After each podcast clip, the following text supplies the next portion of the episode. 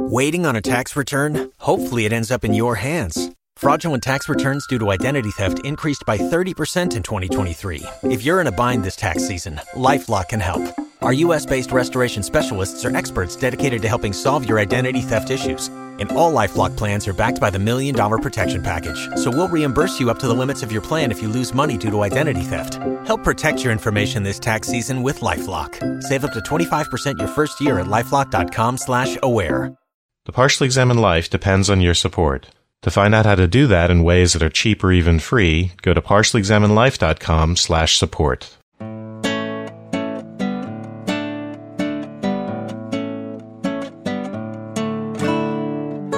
Hey, you're listening to the Partially Examined Life, episode 175, part two, with guest David Pizarro from the Very Bad Wizards podcast. We have talked through Stanley Milgram's behavioral study of obedience experiment, Phil Zimbardo's interpersonal dynamics, and a simulated prison experiment. So uh, you were just asking us, David, what do you think the, the upshot actually is of this? Yeah, exactly. So the way you put it, you asked us if you think that anyone could do these sorts of things. And then we also have this paper by John Doris, Person, Situations, and Virtue Ethics. And in that paper, well, it's worth just reading quickly the early thesis here.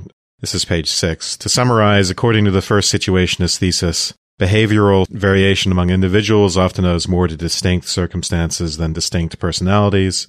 The difference between the person who behaves honestly and the one who fails to do so for example, may be more a function of situation than character. Moreover, behavior may vary quite radically when compared with that expected on the postulation of a given trait. We have little assurance that a person to whom we attributed a trait will consistently behave in a trait related fashion across a run of trait relevant situations with variable pressures to such behavior. Putatively honest person may very well not consistently display honest behavior across a diversity of situations where honesty is appropriate. This is just what we would expect on the second situationist thesis, which rejects notions of robust traits. Finally, as the third thesis suggests, expectations of evaluative consistency are likely to be disappointed. Behavioral evidence suggests that personality is comprised of evaluatively fragmented trait associations rather than of evaluatively integrated ones.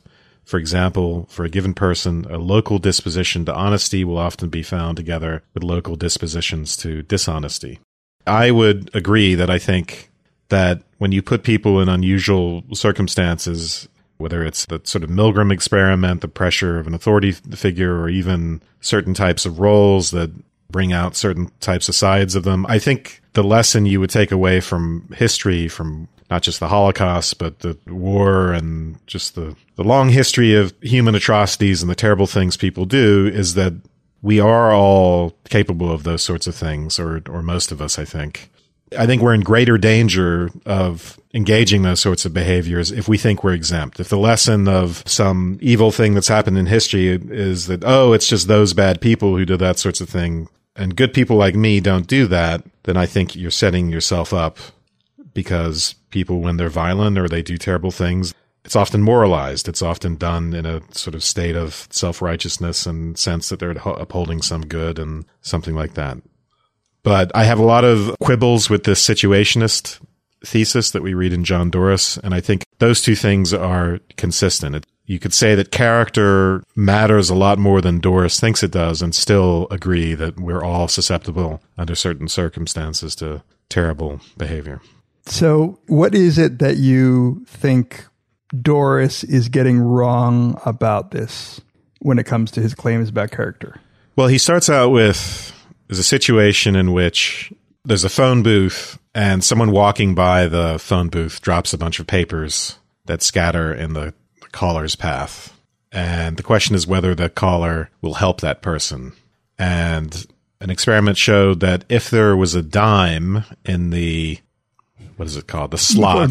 it's, it's, hard to even remember now. It's been, it's been so long. Know. But if there is, it's the idea of a dime that could, could buy anything is also weird. But if there's a dime in the slot, if they found a free dime, they would be much, much more likely to help the person than not. So if there's a dime, 14 people helped and two didn't, and then no dime, one person helped and 24 didn't.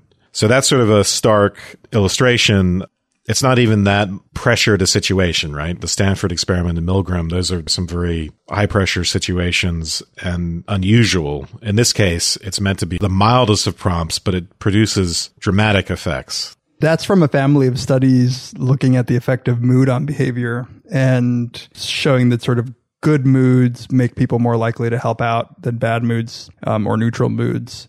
Uh, one of my favorite demonstrations of this is sort of a similar setup where people were asking for help, but they did it either in front of a Cinnabon at the mall or in front of a and this will date the study but in front of a cinnabon or in front of a chess king um, which was a really crappy men's clothing store back in the early 90s and you get effects that presumably it's the sweet smell that is putting people in a good mood there's all sorts of demonstrations like this that you can situationally manipulate the circumstances to make people more or less likely to be altruistic. And, and I think Doris is trying to say, well, that shows that it's not that altruistic people are being altruistic.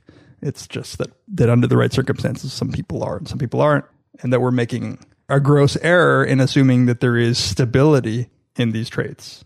So the larger conclusion is that when we explain people's behavior, you know, we're tempted to call people good or bad, or we're tempted to call people courageous or not courageous or generous or stingy or something like that. Those have a lot less explanatory value than just the sorts of situations people find themselves in. Isn't part of the question whether it's either or? I mean, Doris wants to make the argument for the situationist as being the either versus a certain kind of fixed character notion as the or.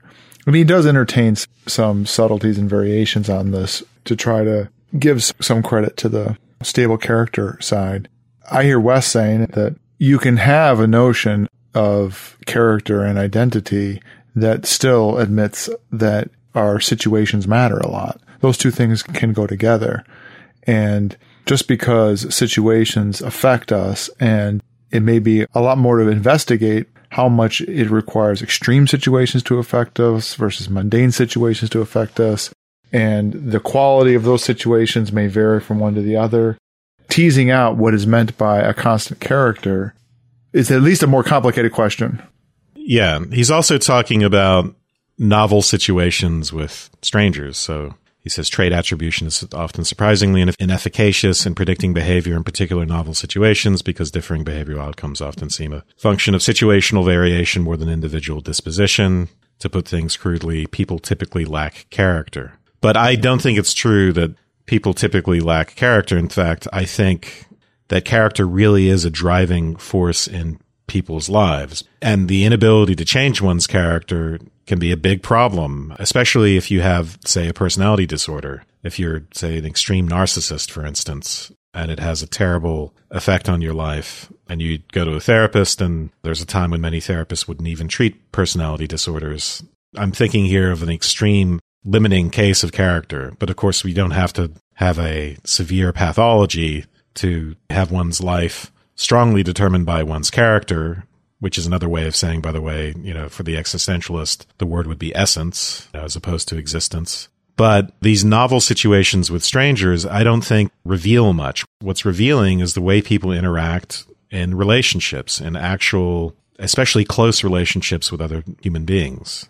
Their capacity for having those attachments, the way they navigate those attachments, that makes an enormous difference in how happy they are and their character and their behavior is extremely predictable across close relationships. And that's part of the problem. This is what psychoanalysts call transference. This idea of character consistency between relationships. People's relationships are patterned off each other and the sort of the grounding thing there is, is character, personality.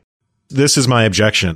Character is such a profoundly morally important thing. And that fact is not really revealed by interactions in novel situations with strangers. It's more revealed by the everyday typical situations with known quantities with people we know, people who are close to us. That's really the, I think, the important domain for evaluating character. Right. So the distinction between that character as something psychological and character as something ethical is what Doris wants to point out that important to virtue ethics is the idea that there are virtues And these are stable things. These are legitimate ways of characterizing someone's character, that this is an honest person.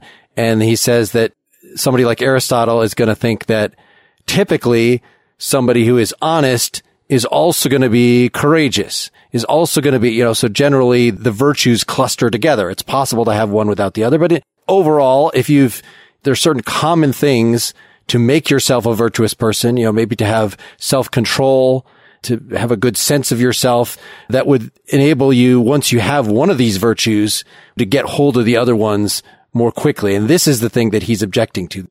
Well, there's two things actually. One is that, one is whether these virtues cluster together, but the other is just cross situational consistency in any disposition, any virtue.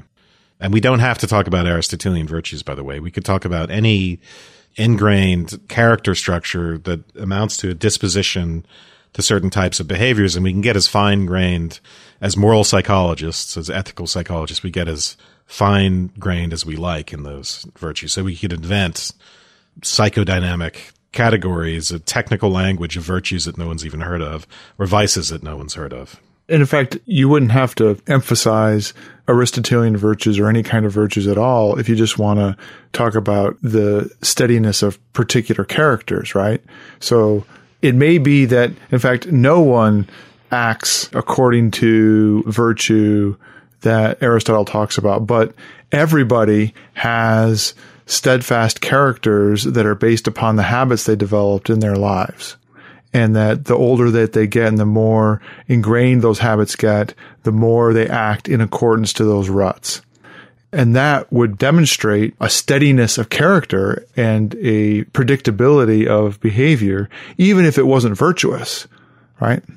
you seem to be just assuming that there is character here. And let me defend Doris a little bit in what I think is an important point to make, which is I agree that there is stability in interpersonal relationships and that if you are kind and patient with your spouse at time one, it's probably a good predictor that you'll be kind and patient to spouse at time two, all things being equal, I guess. I, but I do think that there is something that these experimental demonstrations aren't just weird novel situations. I think we really do mean in a lay sense that somebody's honest, that they won't cheat on a test and that they won't lie to their spouse and that they won't cheat on their taxes. And when we say that somebody tends to be altruistic, we really do mean that if a stranger looks to be in need of help, that they would be more likely to help. And so these experiments, I think, are trying to tap something important about at least the lay sense of what it means to be honest. I just think those three examples you gave, the first two are an entirely different category for me than the last one. So cheating on a test or being nice to one's spouse, it's a matter of people you have a relationship with or self or one's own identity. I think you would find that people who are described as honest, you would find that they're not cheating on tests very often. But as far as helping a stranger in a passing situation, most people just think, I'm busy. They've got it. You know, there are all sorts of rationalizations. Yes, you could prompt them to be nicer if they feel lucky or something right before that happens, but I'm not even sure that it's a measure of how altruistic someone is realistically, how good a measure that situation is. So I just think it's, you know, especially the way we behave with strangers out in public, especially in a society where people are busy, the public space is almost just a transient space for getting from one place to another. So I just I don't think it's a good representative situation. That's all, especially any anything with strangers. Okay, so there's one sense in which there's sort of agreement, like the lay conception of character doesn't. You don't think that it includes behavior towards strangers in these circumstances. It includes a lot of negative virtues, like not going up to the person and kicking in the head, but positive virtues. I think. Yeah, I mean, I guess that's what Milgram is intending to show. I think that's why Milgram and Zimbardo were such putatively powerful demonstrations for people that presumably these are all people who one might say has a good moral character. And you could just say, well, that behavior in those situations isn't what I mean by character. Like, let's take Dan Ariely, for instance, the behavioral economist has done a lot of studies about cheating. He brings people into the lab, gives them these tasks, manipulates the situation such that they can cheat if they want to gain money. And he just shows that most people end up cheating a little bit. And he can move that around by changing certain features of the situation. But most people cheat. And I think that there is at least a challenge on the face of it to the view that an honest person, you know, this is a, a private decision to screw the researcher out of a couple of bucks. And I think that people would say that an honest person wouldn't do that. Well, I think honesty, there's sort of a spectrum and drawing attention to the way situations change our behaviors is really important. And again, I think we are all susceptible to doing horrible things, even if we are, you know, maybe there are ideal types out there, exceptional persons. But even a person who's well known in a social circle for being the most altruistic and empathetic person, I, it wouldn't surprise me to hear that under certain extreme circumstances, they did something horrible. But those sorts of traits all lie along a spectrum, right? So you could have an exceptionally honest person who gives in to the cheating circumstance that they've been put in, but that doesn't tell you that it isn't the case that in most situations that they have that tendency towards honesty. It doesn't tell you that the tendency towards honesty doesn't exist, especially relative to others. And part of this is relational. When we say someone is really honest, we're comparing them to other people. We're not saying they meet some sort of ideal. And I know Doris addresses some of this, but I mean, isn't part of the question a what these experiments are telling us at all, and part of that is what kinds of ways we can assess how people will behave in the future or under given situations. You know, one of the accounts is that people have features, you know, that are recognizable, measurable in some way that we can identify them and name them and predict how they're going to behave according to some standard. Then we test them. You know, we said that they're honest and we put them in a situation where they can cheat and some significant fraction of them end up cheating. And so, you know, both of those things are at issue, right? And the situationist thesis is it's a funny kind of nature versus nurture argument. On the one hand, the extreme situationist argument is that people are like leaves in the wind and they behave only according to specific circumstances. The situationist claim is pointing out how people are blown by the worst tendencies, right? So none of this that I've seen has been talking about how people react really, really positively to positive influences according to situations and that when they're around people who are friendly and loving and that that translates into them being friendly and loving to other people and everybody is doing much better. And, and not even just that, but a high stakes situation. So a person who is being given a test and there's money to be gained it's not a high stakes situation in the sense that the violation of that norm is such a big deal. And there are lots of possible rationalizations, like, you know, I'm just paying myself for my time or something like that. So, you know, we say in, the, in extraordinary circumstances, a really virtuous person could be made to do vicious or horrible things, but there are lots of thresholds prior to that which are extraordinary in which they would do the right thing. So, again, a high stakes situation where the amount of damage that they might do by being dishonest is big. But in order to avoid doing that, they're willing to take a big hit. They're willing to get hurt. They're willing to lose a lot. I think you could say that the person that we legitimately call virtuous, that they have that disposition and they will stand up to those tests better than other people. And that can be true even if there is some more intense circumstance where they would fall apart and do something horrible. And you might not even call it disposition. You might call it training, right? Using the word disposition, I mean, it could mean that's the way somebody is at a given point, but it has the flavor of this is just the way they are, how they were born or something like that, as opposed to the idea that in dealing with circumstances, whether they be extreme or not extreme. Yeah.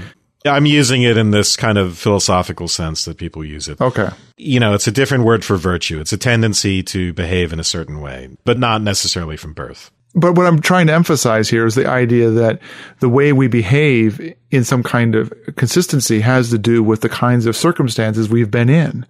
The question of how our behavior has been rutted and habituated based upon the circumstances we have encountered in our lives and how we behave in similar kinds of circumstances versus deviant circumstances. That's pretty interesting. If we're talking about similar circumstances, that seems like probing the way in which a person's character, for lack of a better term, is robust.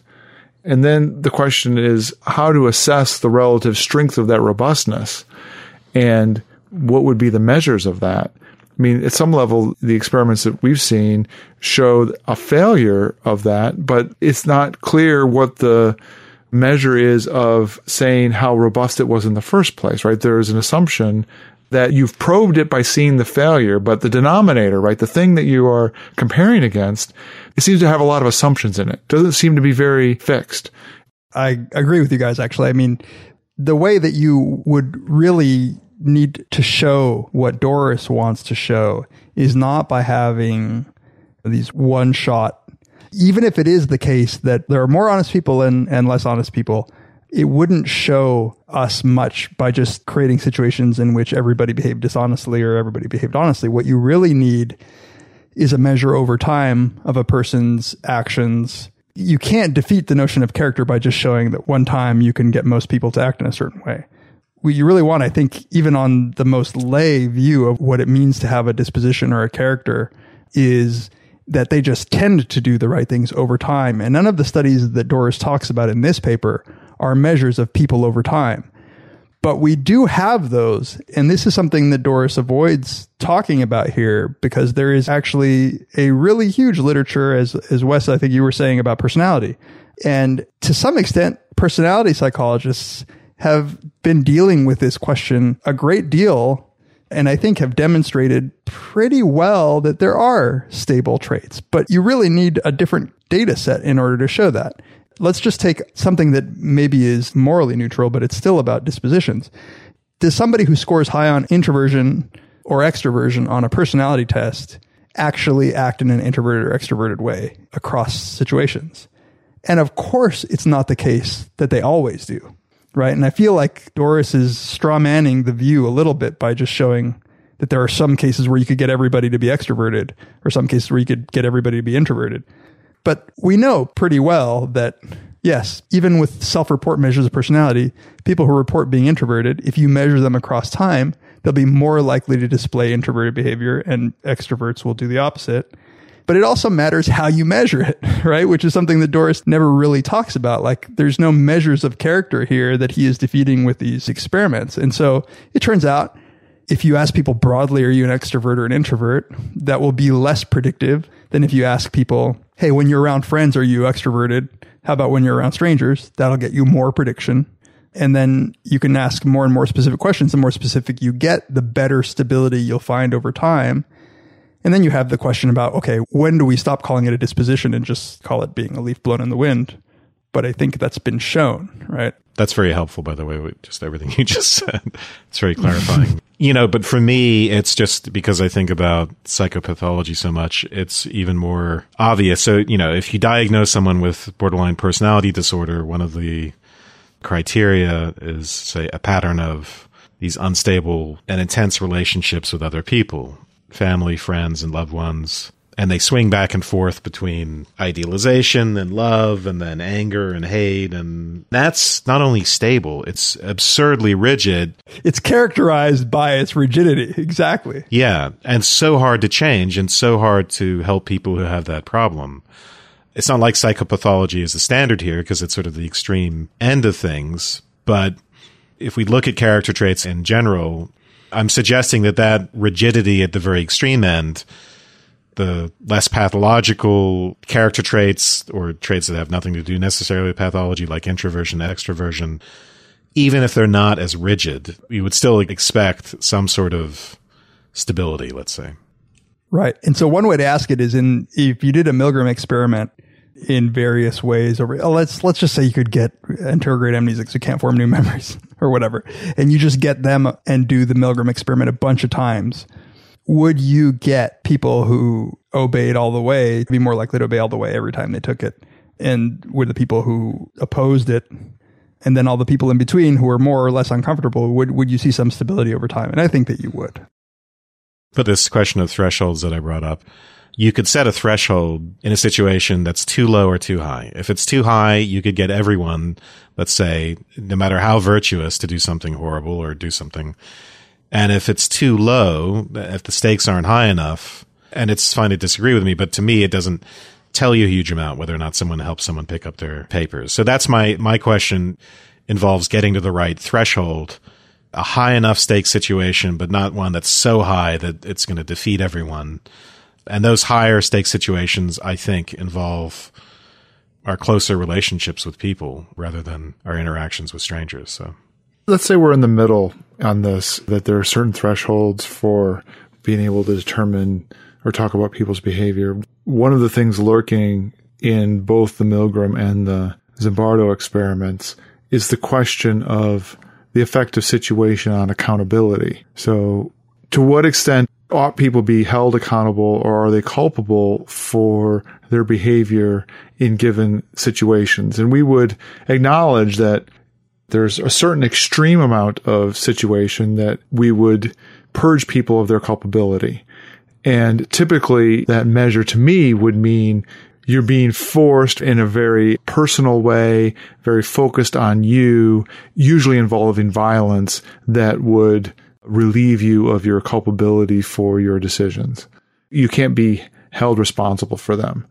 And where it becomes much more murky, in which you know Zimbardo seems he seems to be explicitly implying, was the whole idea that anybody can turn this way, and it doesn't involve them being persuaded or forced in the kind of extreme way I just described, but that circumstances, situations can be much more subtle in causing people who we would normally recognize as being perfectly reasonable, sociable people to do in groups really horrible things.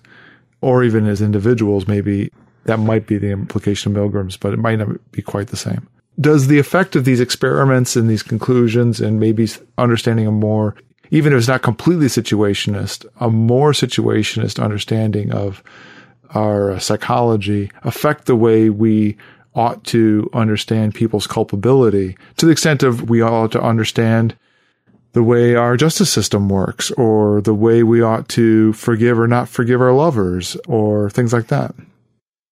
That is the question. Like Zimbardo really does, and especially in recent years, he really is driving this line that therefore we are not to be held responsible for bad actions. I've never thought that that followed because there's a way in which if your disposition caused you to behave in a certain way and not the situation, it's still unclear to me that I can hold you responsible. To take the examples of psychopathology, I don't know that I am more likely to think that somebody with borderline or narcissistic personality disorder is responsible for the behaviors because it emanated from something deep within their psychology it may be the case that what we want is something like an Aristotelian view to hold people responsible, where they have shaped their situations such that they would have these dispositions. That's a very existentialist point of view, actually. yeah. I guess I'm thinking more about the force of community. Two examples that came to mind. One is in Doris, he provides a sort of personal situation where you have somebody who's in a, a relationship, they haven't cheated on their spouse, but they put themselves in a situation of, you know, going to an intimate dinner with somebody that they've had somewhat of a flirtatious relationship with. And that increases the likelihood that they will actually end up cheating because they've put themselves in a situation where they could be more easily compromised.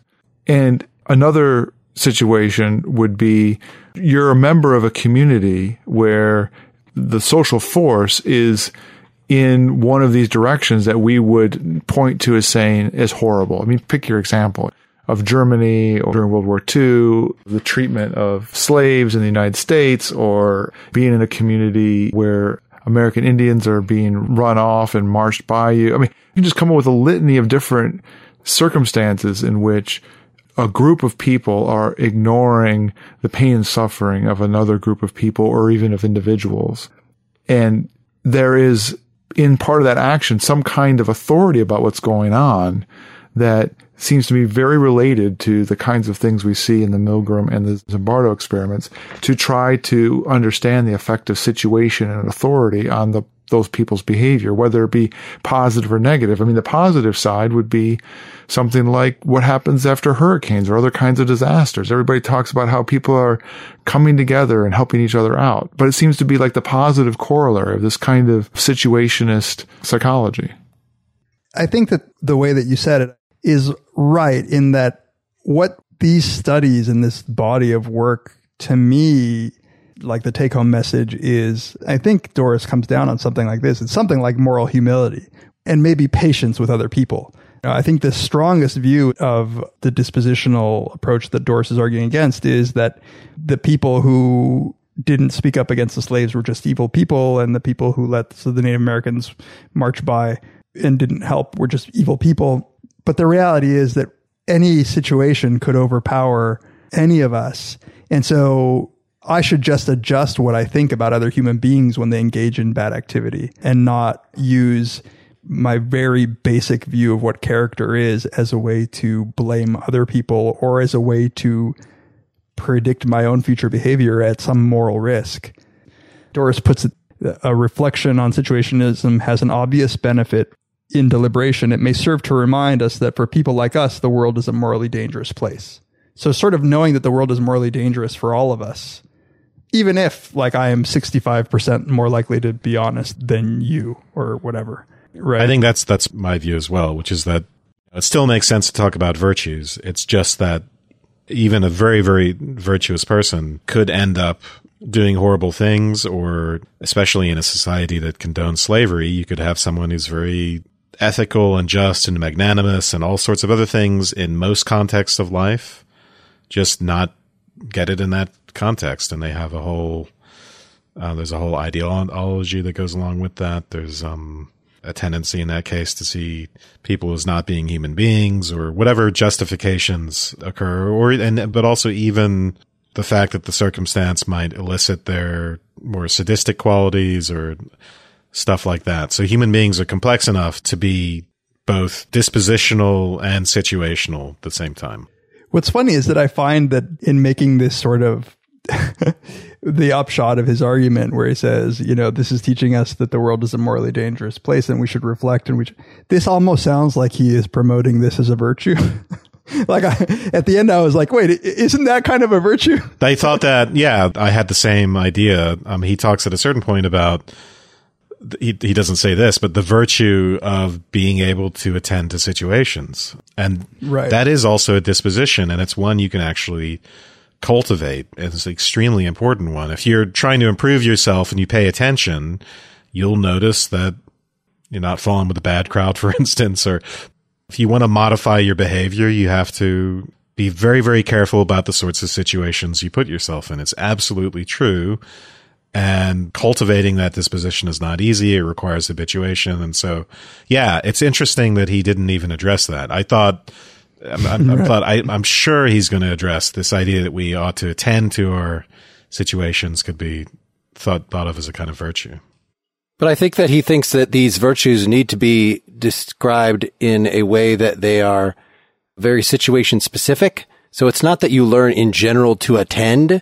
It's not that you become a generally more aware person, but that I think about somebody who's trying to become more mindful over time. It's not that mindfulness overall, there is a some habit, but you kind of have to test it out to practice it with every different kind of thing. Like that there are so many individual skills. It's not just becoming mindfulness in general, like, you know, becoming strong in general. You have to exercise all your different little muscles. So I think that's the thing he has a problem with. It's not that there's courage in general. It's courage in the face of this kind of challenge. It's courage in the face of this kind of challenge. And the fact that somebody is courageous or honest in the face of certain kinds of temptation or certain kinds of situations, if they're not specifically prepared for, if they're not practiced, then some new emergent situation could come up that they will not act in the way that you would think. And that's exactly what I think is happening. You know, I, I totally, I'm sure would have been caught by Milgram in this thing. Not because I'm, you know, totally weak willed or something, but just because like, this is weird. This is an unfamiliar situation. Like, I'm not sure you know, I'm on guard against so many things, but this was not one of them. You have to go out on lots of dates with coworkers before you develop the skill of being faithful. That's one way to do it. You could just avoid the situation, or you or you master it, but repeatedly failing. This is why Gandhi slept with you know young naked women to test his to to to, to get his willpower up. Right. I like Mark's point a lot because it highlights how you rely on other normative circumstances in order to guide yourself through unfamiliar circumstances. And it seems to me that that's explicated in the sensitivity in the way in which the obedience is working, right? So it matters if it's Yale versus Podunk U that no one's ever heard of. It matters that the guy It was actually University of Bridgeport in in his examples. It was a university. okay, fair, you know, fair, fair enough. It matters that the guy's wearing a white lab coat and looks like he is a eminent PhD scientist with credentials, right? It matters that you're further away from the person you can't actually see them. That you end up holding on to other normative factors in order to judge what the situation is. And maybe there's something to be said that you end up having a tendency to maybe over normalize it and get kind of screwed up in that respect, which again points to the fact of being absent other individuals to help you renormalize situations makes you much more vulnerable. Stick with the buddy system. Buddy system makes a big difference. It reminds me a little bit of the kind of generalization curves you see in learning behavior where you have like a conditioned response to like Pavlov's dogs, right? They hear a bell and they get food. They hear a bell, they get food. Pretty soon they start salivating to the bell. Well, you can show across all these learning experiments that there is a nice generalization curve that if the bell is, is one note off from the original bell, then they kind of respond. And then if the bell is two notes off, then they kind of respond, but a little bit less. And the further away you get from a similarity of the stimulus, the less likely they are to respond in the same way. Mm-hmm. And that's sort of what I see as our, our moral training, which is having a lot of willpower about this particular thing is not necessarily going to translate into something completely different. But we train ourselves in these various domains to try to do our best to overlap to cover the the ground across various situations. So it's important, I think, to realize that it's just like with training for anything. I think just because you're you develop fast hands at ping pong doesn't mean you're going to be good at basketball. Yeah, or being very, very dedicated to your physical training as an athlete doesn't mean that you will be very, very dedicated to your obligations to your spouse.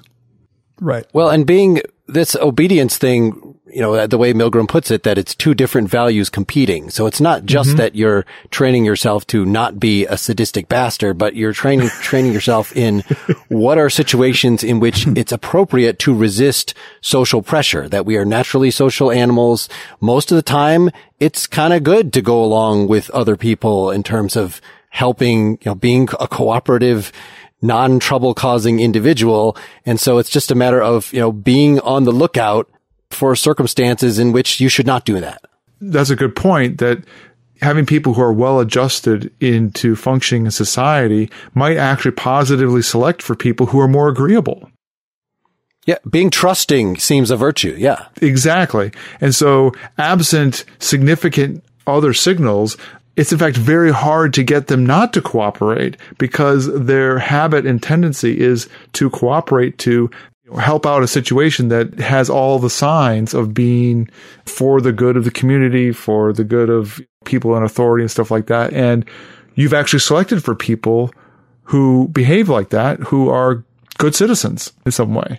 On the latest partially examined life, a defense of the Nazis is just really nice people. they, they couldn't help it. You would like to have people have a lot of dedication to positive interactions amongst each other, right? But what you might end up with is having people having strong dedication to or citizenship or group identity towards their group identity. And it might be, in fact, very hard. We could come up with a bunch of examples where what's actually hard is to get people to go against the group identity that they're they're hooked into. Yeah, I mean, I think that it's an interesting point. I mean, when you look at the sorts of people who might lead a moral movement, who might be the first few abolitionists, might have been contrarian individuals, right? Yeah. They might have actually been disagreeable people, but it took that sort of person who was willing to be scorned and mocked and, and excluded to be able to do that. And those people, if there is an underlying trait there, might actually not be anything like they just happen to be morally virtuous. I mean, you, the sort of person who devotes their life to protesting for a cause, they might actually not be the best people to have around. They might actually be kind of assholes, but they're willing to work for one particular champion, a particular cause at the expense of other aspects of their life. Whereas I totally would have gone all the way in the Milgram experiment. Just so nice. I'm just. Well, I also think I, I buy Zimbardo's overall political point, and I watched a separate talk of him addressing Abu Ghraib and his experience defending one of the people, the lower level soldiers that was involved in that. This just really speaks to our fundamental political ethos that if you think everybody just needs to be more individually moral and then everything will work out better. Whereas the more determinist liberal response is no, it's the system. You know, this is the Marx's point. Set up a good system and people will generally behave well. Set up a crappy system that rewards bad behavior, then you'll get people behaving badly. If that's the way you're going to characterize the difference, then I think the determinist, the Marxist wins hands down. You know, it reminds me of um, my advisor in grad school was trained in clinical psychology. He didn't become a clinician, but he told me this story about when he was doing his internship. He was in the psych ward.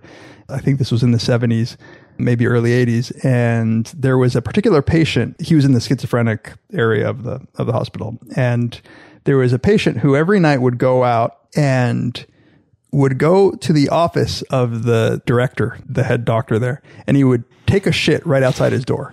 And then he would go back to his room.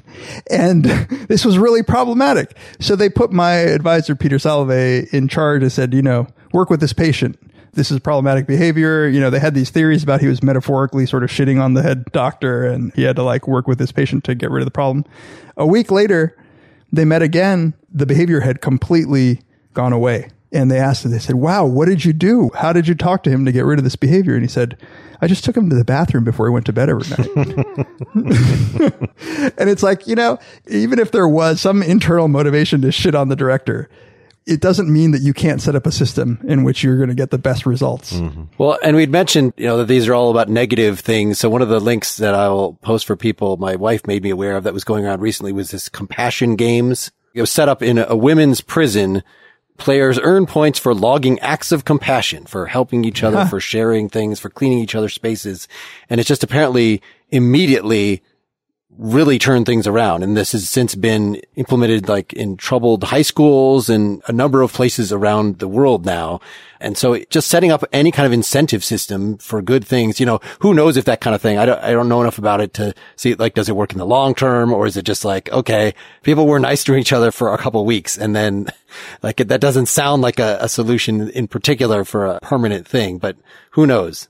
That kind of behavioral sort of the reward setting up a schedule of rewards for good behavior is pretty much the only thing that works with children with antisocial personality, like severe antisocial personality disorders or, or psychopaths. And I think you're right. I don't know that they internalize it when they're out of that environment, but hell, man, it works. Gamification. There's the gamification part about it and there's the rewards part about it, but I want to just defend it vigorously because the typical objection to it to me would be, well, you shouldn't be paying people to act properly or you shouldn't be rewarding them to just act the way they ought to be acting. But I would say that for most of those people who are saying that, there are all kinds of incentives that they're going on in their lives to encourage them to act in that way act in whatever virtuous way they want to, right? And yeah. they're not recognizing them as incentives along those lines, but they are just like that. Why need to go out and stay in school and pay my taxes and be a member of my society. One significant encouragement to do that is I get rewards out of doing that. right? But if you're in a situation where you're not getting rewards out of doing that, we talk about people who, you know, they show up to work even though they're getting paid shit and eventually they find success later in life, right? And that's all predicated. They, with few exceptions, are going to have to be in a position where they think they're going to get that, right? But if you don't think you're going to get that reward, you're not going to do it. And it doesn't strike me as rocket science that you need to feel like you're going to get some kind of benefit out of suffering, out of doing hard activities and that getting positive rewards for doing certain kinds of activities matters. And we get them implicitly and explicitly all the time. I think that people have some sort of, maybe one of the lessons here in Doris's argument that I think is valid is that it may not be that a sort of character based approach is the best way to view human psychology. But what I think he's saying is that the lay view of what character is is really what needs to change. It's just the wrong view of how stable and robust these character traits are. And so for some reason, I think we like to think that people would be altruistic and self-sacrificing and that they're virtuous when it's in the absence of all reward in almost a weird way where like I want you to be miserable while you're helping me when you carry it to that extent your point is well taken about like a reward is not just giving a kid five dollars, right? You can empirically demonstrate that that actually is the bad kind of reward to give a kid five dollars every time he's nice to his sister. But what's a really powerful finding is kids are rewarded by things like putting your hand on their shoulder, telling them that they did a good job. And when you do that, when parents focus on that with their problem kids, behavior really starts changing. You fail to reward the bad behavior and you reward the good behavior, but a reward can be anything like just telling them they're a good kid or giving them a hug or whatever it is, right? It might be idiosyncratic. Validating and recognizing them and engaging with them as an individual human being. That's weird. Imagine that. it's part of what makes transferring these findings, even if accurate, to the real world difficult in that if you're talking about what are our policies for running my prison or running soldiers' lives, these are environments where you have total control over a person. And even in an individual classroom or bringing in somebody to be an experimental subject and it's a very closed situation. And so comparing that to overall social incentives is difficult. I mean, does it really demoralize people to have Trump serving as this kind of example and dividing people? Like maybe, but it seems like the amount of influence that someone that far removed from any individual human being is going to be so diluted compared to other things going on in their lives. What does this mean for social policy? You could try to influence certain behaviors, but in terms of fostering a culture of helping or something like that outside of a prison or school environment, that would be a hard thing to do. I think that you're right that really like the environment is so complex that the reward structure, the contingencies in the environment can never be properly controlled right? It's great to be able to have people in this setting that is tightly controlled. Maybe that's the sort of wisdom that Doris is pushing for here, where it's some acknowledgement of the constraints of even the best trained. You can set up your life just right so that you behave appropriately in all the circumstances that you're familiar with, and something might happen. You put in a situation that you've never seen before. In those situations, you just never know what's going to happen. Right? We can't control all of that. But again, it rests on this weird notion that humility in the face of that might be something that you can cultivate. Well, I think we're in the home stretch here. Should we kind of give some closing statements and wrap up here? I really enjoyed reading the articles, and I think the topic is really rich. And I appreciate David coming on, and I think he added a lot to putting some context on some of the experiments and helping me with understanding where we are at with them. But I myself come down, you know, thinking that it's very persuasive that situations affect our behavior and that we adjust it. We bend in the wind at the very least. But it also seems not to be definitive to me on the basis of these experiments or the other ones I said that there's no such thing as character like features or trait like features of people's behavior.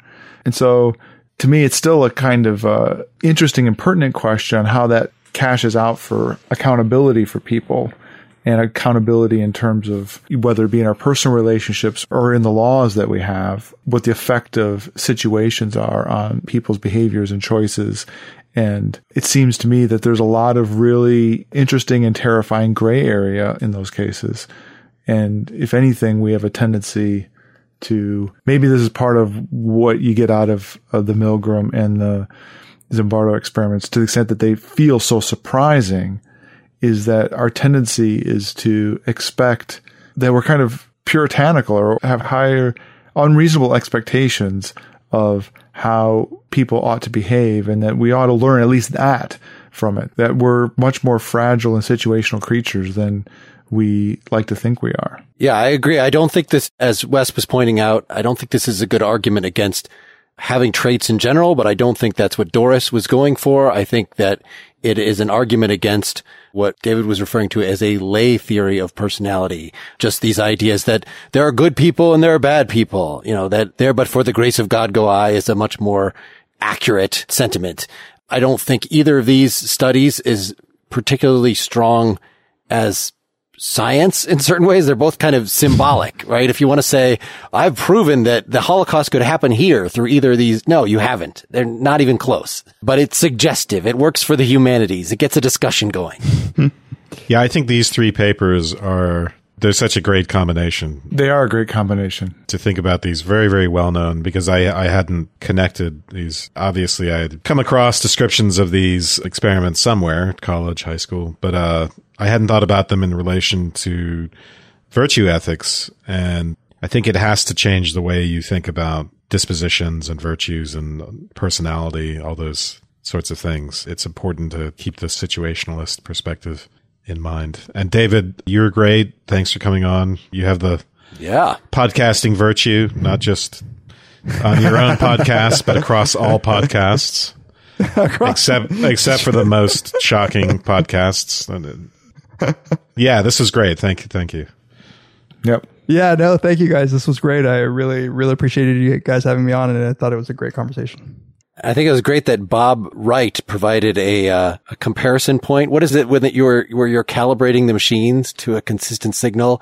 Since Bob Wright has appeared on your podcast and our podcast and Econ Talk, Sam Harris's, and in a few other places. So you can rate the quality of the various podcasts by listening to the same guest. exactly. That guy is making the rounds. Next time, we're going to actually do more of uh, The Wealth of Nations by Adam Smith with Russ Roberts the host of Econ Talk.